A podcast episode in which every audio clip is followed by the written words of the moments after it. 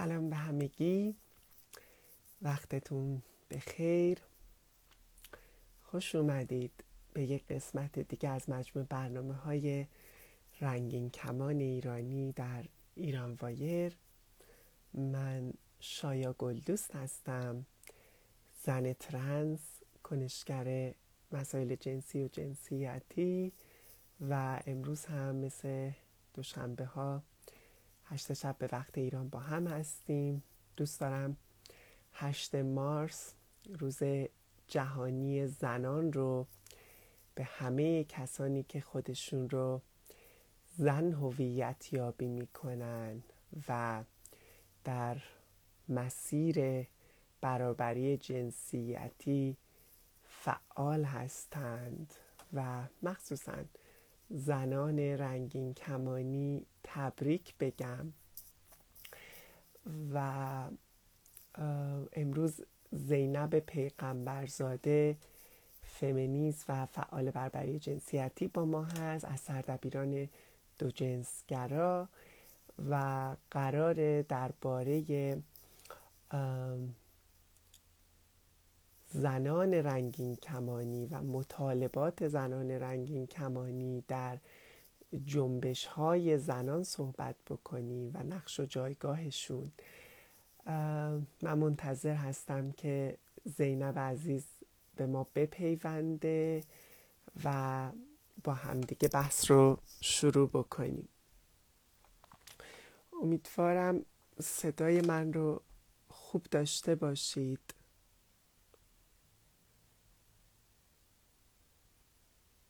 زینب جان اگر با ما هستی یک پیام به من بدی ممنون میشم.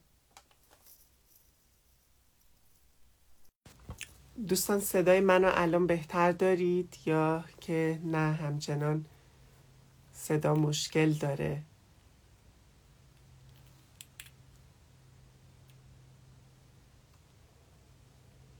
باز هم ضعیفه. بذارید من یک بار دیگه هنسفریم رو وصل کنم.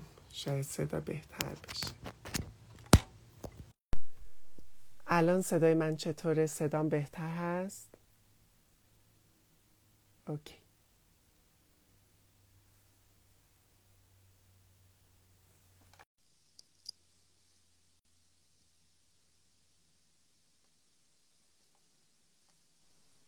زینب جان.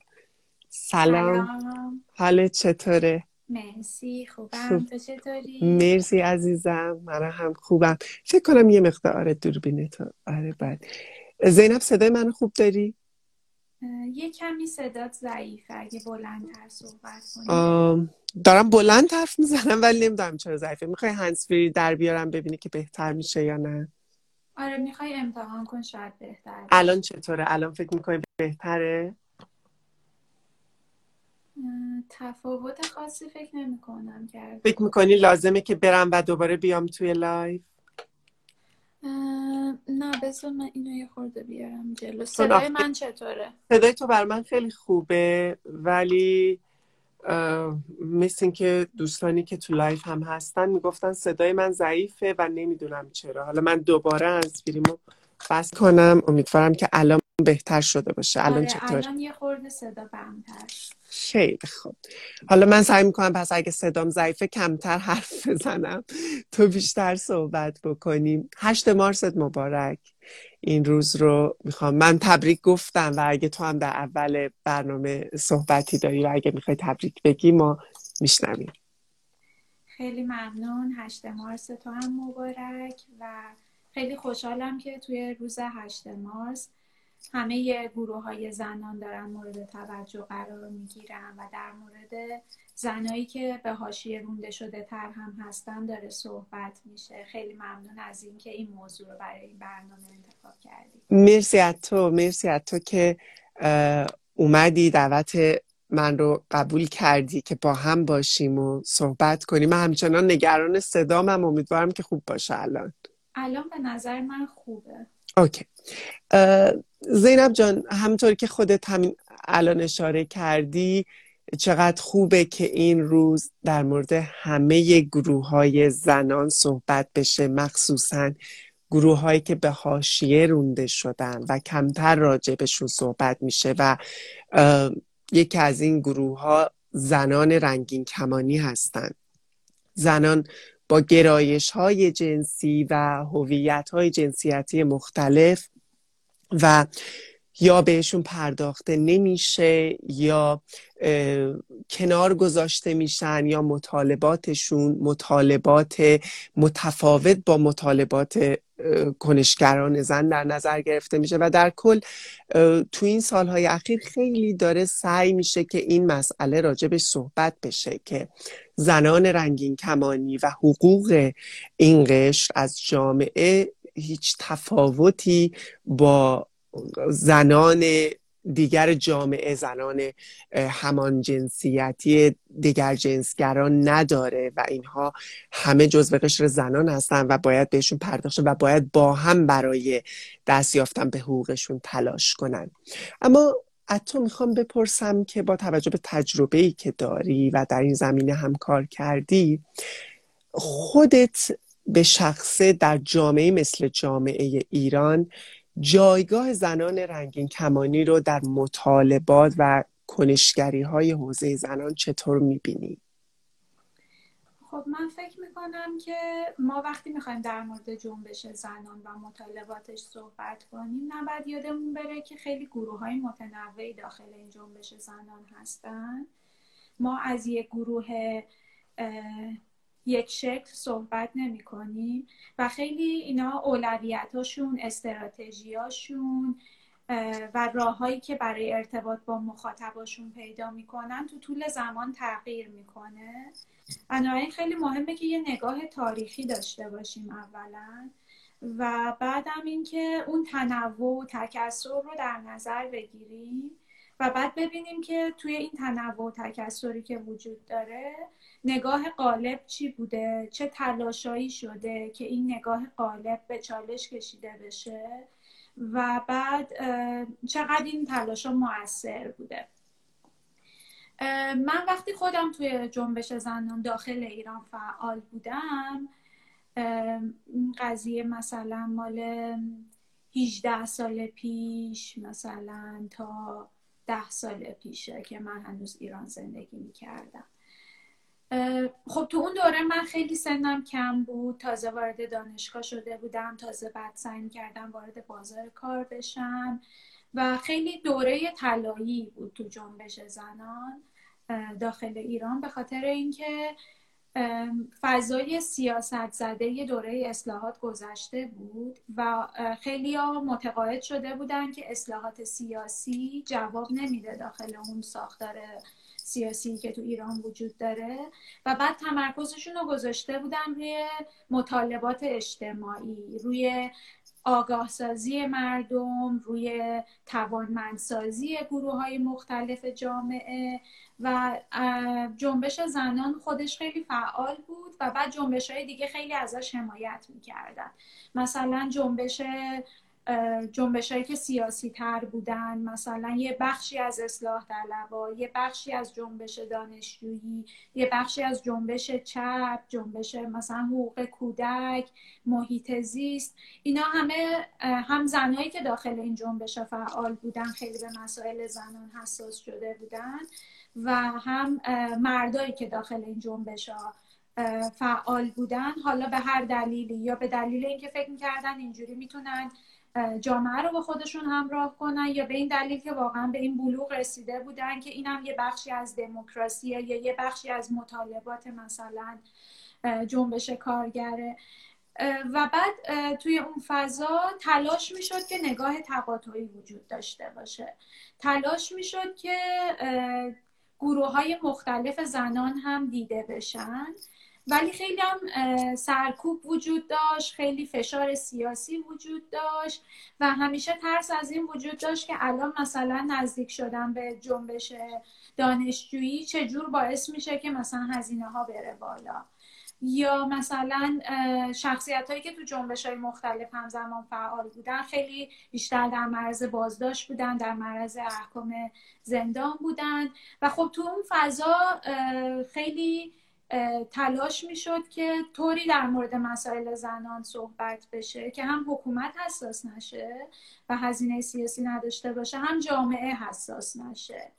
و به خاطر همین هم بود که با وجود اینکه فعالای زنانی که دور من بودن و من باهاشون در ارتباط بودم اینا خیلی نگاه بازی داشتن نسبت به مسائل جنسی و جنسیتی ولی خیلی هم تلاش می‌شد که چهره دیگه ای نشون داده بشه یا طوری صحبت نشه طوری برخورد نشه که حساسیت به وجود بیاد. و خب قاعدتا وقتی که مثلا ما می‌خواستیم در مورد رابطه خارج از ازدواج با جنس متفاوت از خودمون صحبت نکنیم دیگه قاعدتا نمی‌خواستیم در مورد رابطه با هم جنس هم صحبت بکنیم. افرادی بودن که خودشون یا افراد خانوادهشون با هم جنسشون رابطه داشتن یا گرایش داشتن به هم جنسشون و بعضی از اینا داخل جنبش زنان خیلی فعال بودن بعضیشون خارج شدن و امروز دارن در مورد گرایش جنسیشون یا هویت جنسیتیشون صحبت می‌کنن. بعضیشون با وجود اینکه خارج شدن هنوز به دلایل مختلف ترجیح میدن که این کار رو نکنن.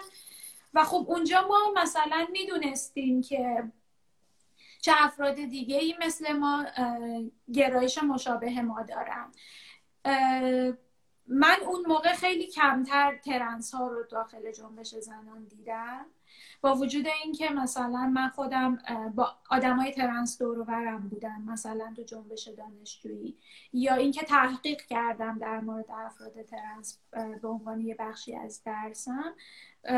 ولی از بین آدمایی که اون موقع من میشناختم تو جنبش زنان فعال بودن کسی رو نمی‌شناسم که به صورت خاص تو جنبش زنان بوده باشه و امروز خودش رو به عنوان ترنس هویت یابی بکنه یا تو اون مقطع هویت یابی بکنه. ولی خیلی ها رو می‌شناسم که هم تو اون مقطع ما می‌دونستیم که هم جنسگرا یا دو جنسگرا هستن و هم امروز خودشون دارن در موردش صحبت می‌کنن.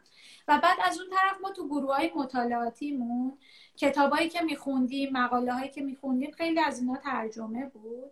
و مخصوصا اونایی که یه کمی قدیمی تر بود و تو همون دوره اصلاحات مثلا منتشر شده بود تو اینا مثلا در مورد لزبیان فمینیسم صحبت شده بود. یا در مورد کلا دگر جنسگرا هنجاری اجباری به عنوان یه هنجار مسلطی که جامعه مرد سالار از طریقش زنها رو می‌خواد کنترل بکنه صحبت شده بود. و اینا چیزی نبود که من هیچ وقت هیچ مخالفتی باهاش ببینم. ممکن بود بعضی در موردش حرف نزنن. ولی نه من توهینی میشنیدم نه مثلا نگاه منفی میشنیدم. همه چیز ترس از این بود که اگر حکومت بفهمه چی میشه. اگر خانواده ها بفهمن اگه مخاطب بفهمن چی میشه. و هنوز هم اون ترس تا اندازه وجود داره. هم داخل و حتی تا اندازه خارج. ولی خیلی کمتر شده چون فضای جامعه خیلی بازتر شده. درسته. یعنی تو فکر می‌کنی که یکی از دلایلی که ممکنه فعالین حوزه زنان و فعالین جنبش های زنان به قشر رنگین کمانی کمتر می‌پردازن و زنان رنگین کمانی رو شاید کمتر در نظر می‌گیرن. نگاه جامعه یا بستر جامعه یا اون یک مقداری مدارا کردن با فرهنگ و هنجارهای اشتباهی که در جامعه وجود داره. بله و اینو ما فقط تو این حوزه نمی‌بینیم تو حوزه های دیگه هم می‌بینیم. مثلا همونطور که گفتم در مورد رابطه خارج از ازدواج هم اون موقع خیلی کمتر صحبت می‌شد. الان خیلی راحتتر مثلا در مورد اون چیزی که ازدواج سفید یا همخانگی بدون ازدواج هست داره صحبت میشه. ولی خب تو اون مقطع این خیلی تابوی بزرگی بود. یا اینکه مثلا حتی نزدیک شدن به یه سری گروه های سیاسی. مثلا گروهایی که اقلیت های اتنیکی هستن حساسیت های خیلی زیادی حکومت روشون داره و از اون طرف اون گروهی که اتنیسیتی مسلط تو جامعه قومیت مسلط فارسا اونا هم خیلی نگاه منفی ممکنه داشته باشن. و بعد خب ما خیلی مستقیم می‌دیدیم که مثلا یه زن کردی که داره تو کردستان فعالیت می‌کنه خیلی فشار بیشتری روش هست خیلی حساسیت بیشتری روش هست و نزدیک شدن گروه هایی که تو مرکزن و یه سری امتیازهای اجتماعی دارن به خاطر زندگی تو مرکز و گاهن گاهی هم به خاطر فارس بودنشون اینا هرچی نزدیکتر می شدن به این گروه های حاشیه فشارا روشون بیشتر می شد مثلا گفته می شد چرا شما دارین با این گروه های تجزیه طلب کار می‌کنید یا چرا شما دارین با این گروه هایی که از خارج کشور حمایت میشن کار می‌کنید ما با مطالبات شما مشکل نداریم. با نحوه بیان کردن مطالباتتون مشکل داریم. که البته همه اینا بهانه بود. هم از طرف حکومت هم از طرف گروه هایی که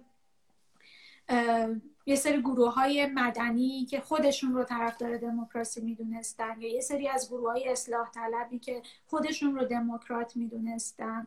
مثلا در مورد بهایی هم همین بود. خب بهایی ها به صورت تاریخی توی ایران خیلی به حقوق زنان اهمیت می‌دادن.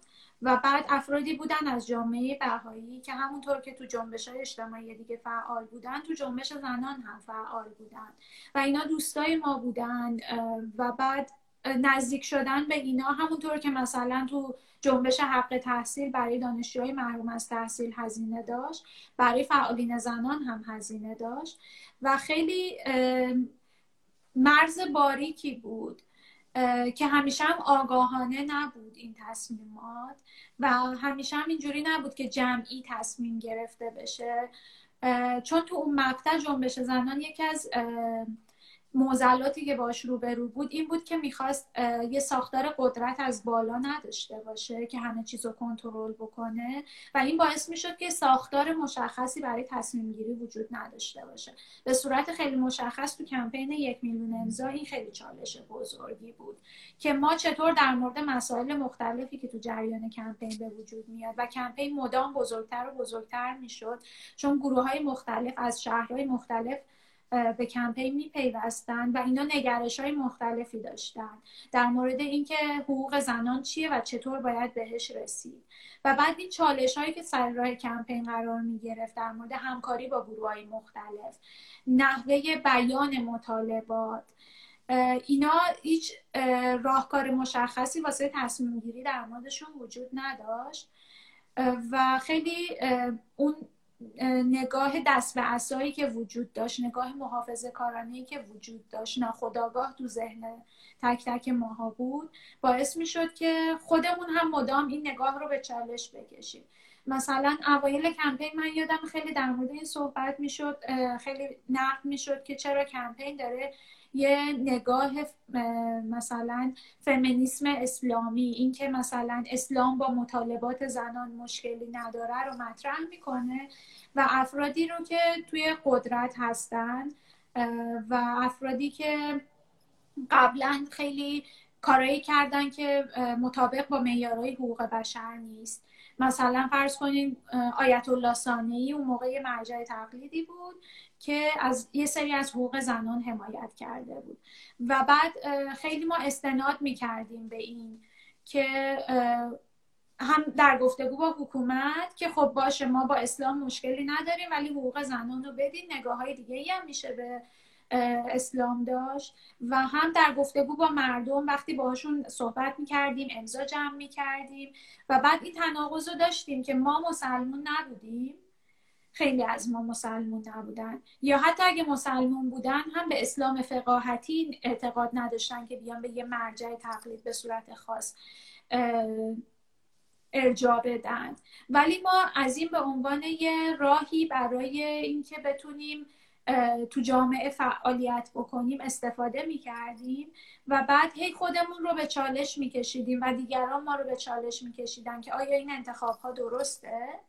و خب در همین بستره که وقتی می‌خواین سعی کنین که داخل ایران فعالیت بکنین و هزینه زیادی تحمیل نشه به افراد توی اون کمپین. برای اینکه افراد بیشتری امکان مشارکت پیدا بکنن این مرزا تعریف کردنش سخته. اینکه اولویت چیه؟ اولویت اینه که الان ما مثلا بتونیم بریم بیرون تو جامعه با مردم صحبت بکنیم و بازداشت نشیم یا مردم حرف ما رو قبول بکنن و بشنون یا اینکه اولویت اینه که اگر ما مثلا خودمون رو یه فمینیست رادیکال لزبیان می‌دونیم با همون گفتمان هم وارد گفتگو با جامعه بشیم. و این باعث شده که تو طی این دهه های بعد از انقلاب و حتی قبل انقلاب اگه برگردیم حتی به تاریخ جنبش زنان از دوره مشروطه تا الان بیشتر از 100 سال گذشته اونها هم همیشه با همین چالش ها مواجه بودن که آیا مثلا یه گفتمان ملی گرایانه رو باید باز تولید بکنن یا نه؟ یه گفتمان مثلا مذهبی رو باید بهش بها بدن یا نه مثلا و ما هم با همین چالش ها همیشه مواجه بودیم و این چالش ها هنوز ادامه داره مخصوصا برای افرادی که داخل ایران زندگی می‌کنن. و فکر می‌کنی که زنان رنگین کمانی هم یک قشری بودند و هستن که پرداختن به اونها ممکنه فعالین رو دچار یک سری چالش ها بکنه و این یکی از دلایلی است که ممکنه یک مقدار محافظ کارانه تر برخورد بکنن. دقیقا. ولی یه نکته ای که هست مثلا فکر می‌کنم همیشه جای بیشتری وجود داشت برای اینکه به حقوق زنان ترنس و افراد ترنس به صورت کلی پرداخته بشه. چون در چارچوب قوانین ایران بالاخره یه قشری از افراد ترنس که میپذیرن اون چارچوبای حاکمیت رو و در اون چارچوب ها بهشون مجوز جراحی داده میشه یا مثلا بهشون اجازه داده میشه که لباسی رو که می‌خوان بپوشن یا جنسیتی رو که می‌خوان تو اوراق هویتیشون داشته باشن می‌شد از اون قشر و هنوزم میشه از اون قشر حداقل بیشتر حمایت کرد. میشه بیشتر بهشون نزدیک شد بیشتر حرفاشون رو شنید بیشتر بهشون فضا داد. ولی من فکر می‌کنم که به دلایل مختلف این اتفاق نیفتاده هنوز. امیدوارم در آینده بیشتر این اتفاق بیفته. و از اون طرف در خارج کشور که این حساسیت ها کمتره قاعدتا هم جنبش زنان هم جنبش های اجتماعی دیگه ای که با مسائل زنان درگیرن جنبش های اجتماعی کلانتر مثلا حقوق بشر یا دموکراسی خواهی اینها واقعا می‌تونن این کار رو بکنن که به مسائل رنگین کمانی ها و به صورت خاصتر زنان رنگین کمانی بیشتر بها بدن.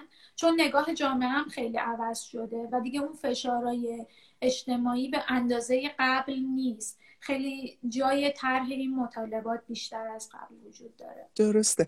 اما زینب جان خود می‌دونی هم در داخل هم این فقط مسئله مخصوص به ایران و جنبش زنان و فعالین زنانی که در ایران فعالیت می‌کنن یا ایرانی ها نیست. ولی خیلی از فمینیست ها نمیگم شاید خیلی کلمه درستی نباشه برخی از فمینیست ها یا کسایی که در این حوزه فعالیت می‌کنن حتی زنان ترنس رو در مواردی به رسمیت نمی‌شناسن و حقوق زنان ترنس رو برابر نمی‌دونن با حقوق دیگر اقشار زنان در جامعه. به این دلیل که فکر می‌کنن زنان ترنس به دلیل اینکه در جامعه به عنوان یک مرد شناخته می شدن و بهشون هویت جنسیتی مردانه نسبت داده شده بود از یک سری امتیازاتی برخوردار بودن یا یک سری ها و خشونت هایی که زنان دیگه تجربه کردن رو اینها در طول زندگیشون تجربه نکردن.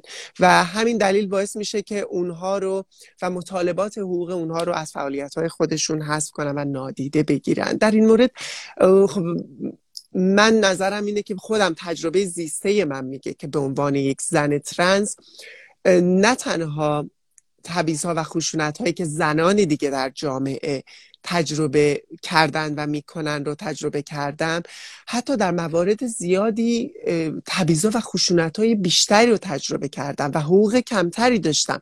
به خاطر اینکه من از سوی جامعه زنان هم مورد پذیرش واقع نمی شدم و از سوی زنان هم مورد تبعیض و خشونت قرار می گرفتم. تو نظرت در مورد این دیدگاه چیه؟ و فکر می‌کنی این یکی از عواملی هست که باعث میشه کمتر به زنان رنگین کمانی و حال مخصوصا زنان ترنس پرداخته بشه در مطالبات زنان؟ من فکر می‌کنم که این برمیگرده به یه مشکل بزرگتر. اینکه توی ایران خیلی به مسائل جنسیتی پرداخته نشده بیشتر به مسائل زنان پرداخته شده. و مثلا به مسائل مردانگی پرداخته نشده. وقتی ما به در مورد جنسیت با یه نگاه کلیتر صحبت بکنیم می‌بینیم که آدما ممکنه جنسیت های مختلفی داشته باشن و درک خودشون از جنسیت تو طول زمان تغییر بکنه درک جامعه از جنسیت اونا تغییر بکنه. و بعد در معرض تبعیضای مختلفی قرار بگیرن به خاطر اون ابراز جنسیتی که دارن یا به خاطر هویت جنسیتی که ابراز می‌کنن. من فکر می‌کنم که زنان ترنس و زنان رنگین کمانی به صورت کلیتر خیلی با چالش های مختلفی مواجه میشن که همونطور که خودت گفتی خیلی از اون تبعیضا خشونت ها رو زنانی که در آغاز تولد بهشون هویت جنسیتی زن نسبت داده شده و خودشون هم خودشون رو زن می‌دونن هیچ وقت تجربه نمی‌کنن. همه جای دنیا ما می‌دونیم که خیلی خشونت شدید علیه زنهای ترنس. خیلی آمار تجاوز آزار جنسی قتل افراد ترنس به صورت خاص زنان ترنس خیلی بالاست. و خیلی از زنهای ترنس مجبور میشن به کارهایی تن بدن که الزاما انتخاب خودشون نیست. چون جامعه براشون هیچ فضای دیگه باز نمی‌ذاره به جز مثلا کارگری جنسی. و از خانواده هاشون ترد میشن مورد خشونت های مختلفی قرار می‌گیرن و این اتفاق تو ایران هم میفته مثلا تو ایران ما موزل زنای ترنس کارتون خوابو داریم که بی خانمانن و خانواده هاشون تردشون کردن و نمی‌تونن وارد بازار کار بشن تو ایران. زنای ترنس موفقی هم تو ایران هستن ولی خب اونا حتما امتیازاتی داشتن که این گروه نداشته و حتما حمایت هایی دریافت کردن که این گروه اون حمایت ها رو دریافت نکرده. و مسئله اینه که آره همه ما تجربیات متفاوتی داریم و این ما رو کمتر یا بیشتر زن نمی‌کنه. و اون تجربیات متفاوته. این نگاه تقاطعی داشتن خیلی مهمه. ما نمی‌تونیم از زن به عنوان یه موضوع واحد صحبت کنیم. ما از زنهای مختلف با تجربه های مختلف می‌تونیم صحبت کنیم و مسابقه تبعیضی هم وجود نداره. هر کسی تبعیض رو یه جوری تجربه می‌کنه. همونطور که مثلا زن کرد تبعیضی رو تجربه می‌کنه که من زن فارس تجربه نمی کنم زن ترنس هم تبعیضی رو تجربه می‌کنه که من که ترنس نیستم تجربه نمی کنم و این تبعیضات تو سنهای مختلف متفاوته. حتی افرادی که توی مقطعی از زندگیشون خودشون رو به عنوان مرد هویت یابی می‌کنن باز هم تبعیضایی که مردم تجربه می‌کنن متفاوته. ما یه مردانگی مسلط داریم. که مردیه که با معیارهای جامعه همخوانی داره و مردای دیگه ای داریم که مردانگیشون به حاشیه رونده شده است. غیر قابل پذیرشه. مثلا کسی که خودش رو مرد می‌دونه یا جامعه اون رو مرد می‌دونه و کسیه که مثلا بدنش شکلی رو نداره که جامعه توقع داره. یا پوششش آرایشش رفتارش ابراز جنسیتیش طوری نیست که جامعه میپذیره.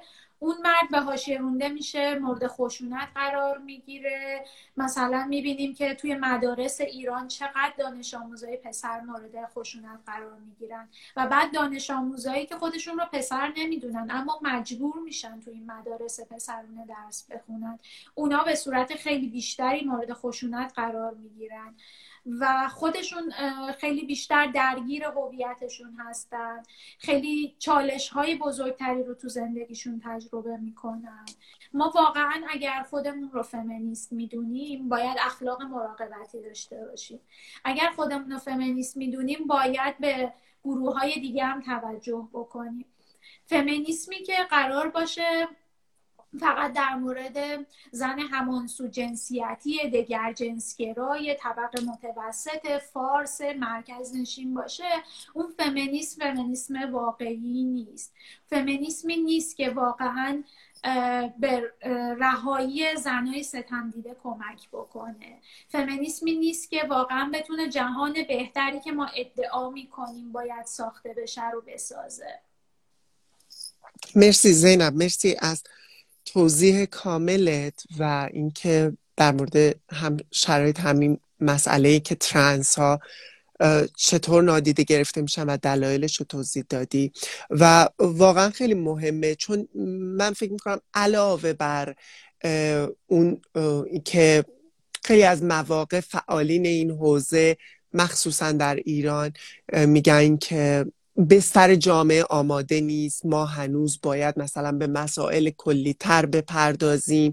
باید جامعه رو آماده کنیم. باید مردم آگاهی کافی داشته باشن تا راجع به این مسائل صحبت بشه. اما خب کی باید این جامعه رو آماده کنه؟ کی باید این فضا رو آماده کنه؟ وقتی که وظیفه آموزش از طرف سیستم آموزشی به درستی انجام نمیشه. من فکر می‌کنم این بار مسئولیت برگردن تک تک فعالین میفته حالا در حوزه زنان فعالین اجتماعی هستن. حتی فعالین سیاسی هم. چون واقعا نمیشه این موضوعات و این مسائل از هم تفکیک کرد و بگن که حالا وقتش نیست این گروه به حاشیه رونده بشن شما حالا منتظر بمونید تا بقیه حقوق خودشون رو مطالبه کنن.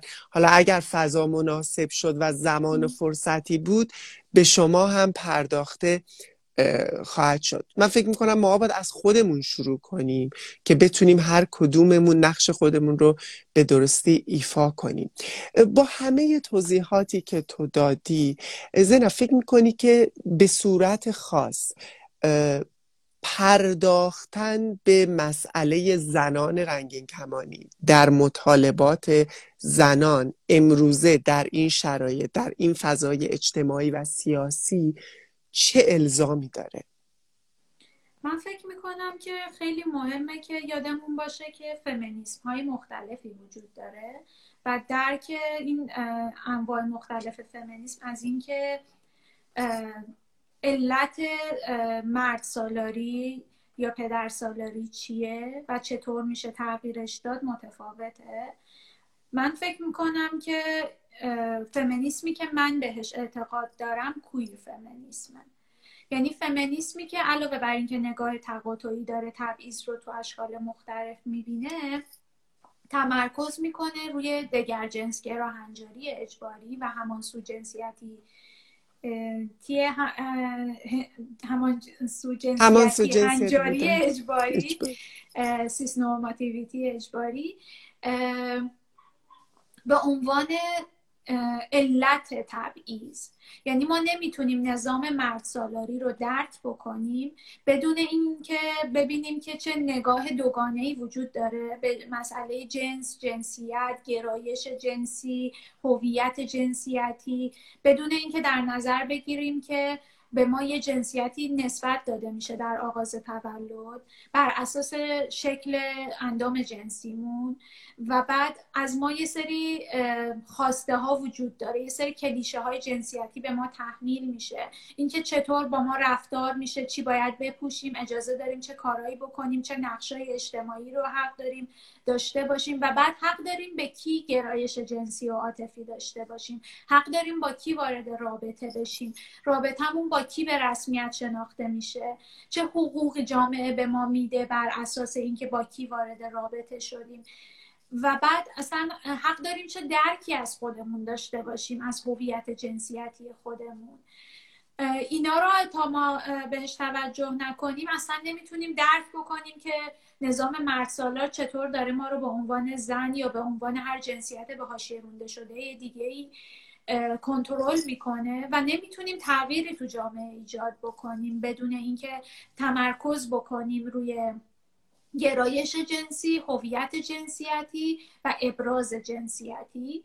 و اینها واقعا جدا نیست از مسئله که زنای دگر جنسگرای همانسو جنسیتی تجربه می‌کنن. این که مثلا از زن همانسو جنسیتی خواسته میشه که حتما مثلا فرض کنین تو جامعه مدرن بدنش مو نداشته باشه اینا به خاطر همون دوگانه هاست که شما حتما باید مثلا اگر با اندام جنسی منتصب به زنان دنیا اومدید این بدن رو داشته باشین که این چیزهایی که ظرافت تلقی میشه بهش نسبت داده میشه. و بعد اگر با اندام جنسی منتصب به مردان دنیا اومدید باید حتما مثلا قوی باشید حتما کارهای فیزیکی سنگین انجام بدید و بعد خودتون رو مرد هویت یابی بکنید و همه اون نقشه اجتماعی که به مردان نسبت داده شده رو بر عهده بگیرید. بنابراین اصلا بحث زنان کویر یا بحث زنان ترنس. این جدا نیست از بحث زنان دگر جنسگرای همون سو جنسیتی. و اصلا فمینیسمی که به این گرایش جنسی هویت جنسیتی و ابراز جنسیتی نپردازه نمی‌تونه اصلا درک بکنه مناسبات جنسیتی رو جامعه داره توش زندگی می‌کنه. درسته.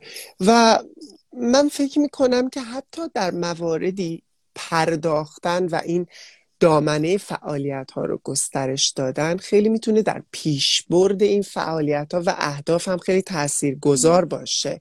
چون که من فکر می‌کنم که وقتی ما حقوق همه اقشار جامعه رو مطالبه می‌کنیم بیشتر به سمت اون جامعه مدنی که مد نظرمون هست پیش میریم. و من فکر می‌کنم در جامعه اگر حقوق یک قشر رعایت نشه و بهش داده نشه و ضایع بشه. خیلی راحت حقوق اقشار دیگه هم می‌تونه ضایع بشه و بهشون پرداخته نشه. پس فکر می‌کنم به همه کمک می‌کنه. چون خیلی موقع ها مثلا سوال میشه میگن که خب خیلی زنان ترنس خیلی از مسائل و مشکلات و موضوعاتی که زنان همسو جنسیتی یا زنان غیر ترنس براش دارن تلاش می‌کنن. مثلا مثل سقط جنین یا پایان خودخواسته به بارداری خب این مسئله مثلا دغدغه زنان ترنس نیست. آیا زنان ترنس مثلا زنان ترنسی که خودشون رو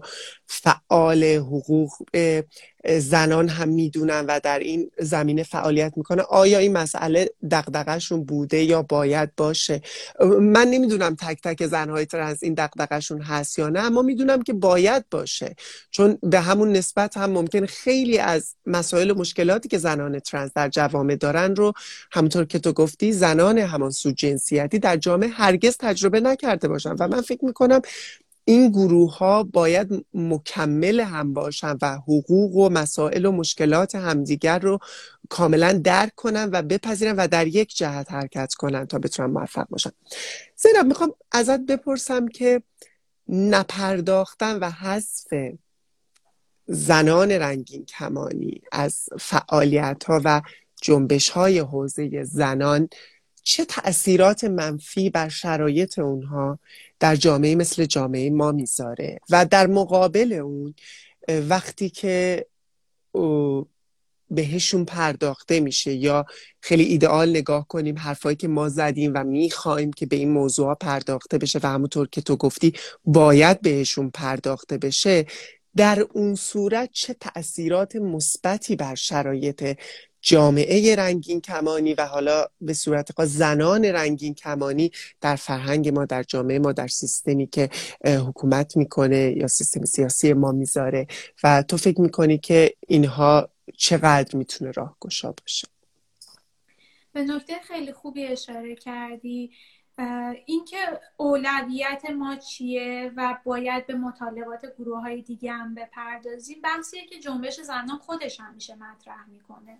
خودش همیشه از جنبش های اجتماعی دیگه می‌خواد که مثلا حقوق زنان رو یه موضوع دست چندم نبینن موضوعی نبینن که وقتی قراره مثلا انقلاب بشه و به یه جامعه دموکراتیک برسیم یا به جامعه آرمانی سوسیالیستی برسیم یا هر آرمان بزرگ دیگه ای خود به خود محقق میشه همونطور که خودشون می‌خوان ما به عنوان فعالین جنبش زنان همیشه می‌خوایم که مطالبات زنان دیده بشه جنبش زنان هم باید متقابلا مطالبات گروه های دیگر رو ببینه. مخصوصا گروه هایی که از زنان به حاشیه رونده شده ترن. یه مشکلی که وجود داره بین گروه هایی که تو تبعیزن انقدر درگیر دفاع از خودشونن انقدر درگیر اینن که بتونن در مورد مطالبات خودشون صحبت بکنن که یاد نمی‌گیرن که بشنون مشکلات دیگران رو که بتونن باهاشون همزاد پنداری کنن که به مطالبات اونها هم اهمیت بدن. در حالی که همونطور که گفتی جامعه ای که به حقوق گروه های به حاشیه مونده شده دیگه توجه نکنه نمی‌تونه به اون اهداف خودش برسه به مطالبات خودش برسه. و خیلی مهمه که دیده بشه حتما اینا. و این ارتباطی که بین جنبش های دیگه وجود داره جنبش های اجتماعی مختلف وجود داره اینه که جنبش های اجتماعی رو قوی می‌کنه صداشون رو رسا می‌کنه بهشون کمک می‌کنه که با اخشار مختلف جامعه ارتباط بگیرن همبستگی ایجاد می‌کنه و به تدریج باعث میشه که ما یه درکی پیدا بکنیم از نیازهای همدیگه قرار نیست ما همه چیز رو خودمون تجربه بکنیم برای اینکه بتونیم درک بکنیم بتونیم احترام بذاریم و بتونیم از حقوق دیگران دفاع بکنیم. مثلا در مورد این مثالی که زدی یه زنی که همانسو جنسیتیه و دگر جنسگرا هم هست ممکنه به دلایل مختلف هیچ موقع نیاز نداشته باشه در مورد حقوق مرتبط به باروری فکر بکنه. ممکنه که رابطه جنسی نخواد با کسی برقرار بکنه یا خودش یا شریک جنسی شرکای جنسیش قادر به بارداری نباشن یا اینکه ترجیح شخصی خودش این نباشه هیچ وقت که تو اون موقعیت هیچ وقت قرار نگیره که مجبور بشه فکر کنه که آیا من می‌خوام به بارداری ناخواسته پایان بدم یا نه یا بارداری که خواسته شروع شده بوده رو ادامه بدم یا نه. و این دلیل نمیشه که این زن نیاد از حقوق زنایی که نیاز دارن این تصمیم رو بگیرن یا می‌خوان که این تصمیم رو بگیرن دفاع بکنه به همون صورت هم قرار نیست که ما هممون حتما یه بخشی از جامعه رنگین کمانی باشیم برای اینکه این درک رو داشته باشیم و این حمایت رو بکنیم. و اگه بخوام برگردم به اون سوالی که پرسیدی خب قاعدتا عدم توجه به گروه های به حاشیه رونده شده دیگه یه جنبش اجتماعی رو ضعیف می‌کنه درکش رو از مناسبات اجتماعی درک ناقصی می‌کنه ارتباطش رو با جامعه سختتر می‌کنه چون نمی‌تونه با اخشار مختلف جامعه که نیازهای مختلفی دارن ارتباط برقرار بکنه و توانش رو کم می‌کنه. چون اون همبستگی که باعث میشه که نیروی جنبش های اجتماعی افزایش پیدا بکنه و بعد در نهایت تغییرات فرهنگی و تغییرات ساختاری بتونن توی جامعه ایجاد بکنن. خیلی هم عالی. امیدوارم که فقط همین روزها روزهای مثل هشت مارس نباشه که ما به این موضوعات بپردازیم به زنان رنگین کمانی بپردازیم. من فکر می‌کنم که ما خیلی کار داریم برای اینکه اون عقب ماندگی که در آموزش در پرداختن به این موضوع در مطالبات حقوقمون درش عقب موندیم رو جبران کنی و فکر می‌کنم یک مقداری شاید شاید در حداقل جامعه ما نیاز باشه که یکم با سرعت بیشتری عمل کنیم چون نسبت به خیلی از کشورهای دیگه که از دهه های پیش شروع کردن عقبتر هستیم و هنوز موزلات. البته دلایلش خیلی زیاده بحث بسیار مفصلیه که چرا ما امروز در این نقطه هستیم. اما خوبه که حالا اگر بهش آگاه هستیم حالا اگر این فضای کافی رو داریم یا حد فضای اندک رو حداقل داریم بتونیم بهش بپردازیم و یک کم شرایط رو تغییر بدیم و جامعه رنگین کمانی که خیلی خیلی خیلی آگاهی و اطلاعات در موردشون در جامعه ما بسیار کمه بتونیم ارتقا بدیم اون سطح آگاهی رو و شرایط رو براشون کمی تغییر بدیم. زینب مرسی که امروز بودی با من و ممنون که قبول کردی که با من باشی و متشکرم از حرفای خوبی که زدی. اگر حرفی نکته چیزی مونده که باید بهش بپردازی میشنویم و اگر که نه بحث امروز رو تموم می‌کنیم. من یه نکته دیگه که دوست دارم بهش اشاره بکنم اینه که فقط جنبش زنان نیست که قراره از مطالبات گروه های دیگه حمایت بکنه. جنبش رنگین کمانی هم هم وظیفه داره که از جنبش زنان حمایت بکنه هم به نفشه که این کار رو بکنه. متاسفانه ما می‌بینیم که داخل جنبش رنگین کمانی ایران و کشورهای دیگه گاهی افراد درک ندارن از اینکه مطالبات زنان چطور کاملا مرتبطه به مطالبات این قشر از جامعه. مخصوصا افرادی که خودشون رو زن هویت یابی نمی‌کنن نمی‌بینن که چطور کلیشه های جنسیتی همونطور که صحبت کردیم باعث میشه که مثلا رابطه با همجنس پذیرفته نباشه یا ابراز جنسیتی که اونا دارن پذیرفته نباشه. اینکه ما فکر بکنیم که ما می‌تونیم به مطالبات جامعه LGBTQA پلاس دست پیدا بکنیم. بدون اینکه به صورت کلی کلیشه های جنسیتی و نابرابری جنسیتی رو به چالش بکشیم خیلی درک اشتباهیه. و نمیشه فعال حقوق افراد LGBT بود. بدون اینکه فمینیست بود بدون اینکه به صورت کلی از برابری جنسیتی حمایت کرد. امیدوارم امیدوارم که همه ما به این درک برسیم و همه ما در این مسیر قدم برداریم که شرایط رو برای خودمون و برای همه بهتر کنیم. زینب جان مرسی. ممنونم. باز هم با من بودی و می‌دونم که حتما در برنامه های بعد باز هم با هم خواهیم بود و از تو خدافزی می‌کنم امروز. وقتت بخیر و موفق باشی. ممنون از فرصتی که در اختیار من قرار دادی. مثل همیشه خیلی خوشحال شدم که باهات صحبت کردم و منتظر شنیدن و دیدن برنامه های آیندهتون هستم. مرسی عزیز دلم. فعلا وقت بخیر.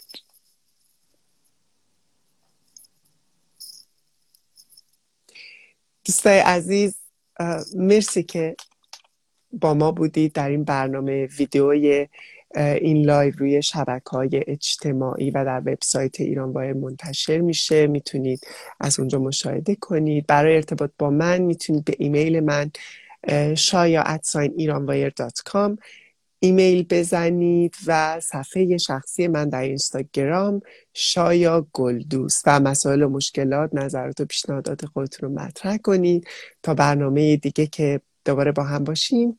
بدرود وقت همتون بخیر.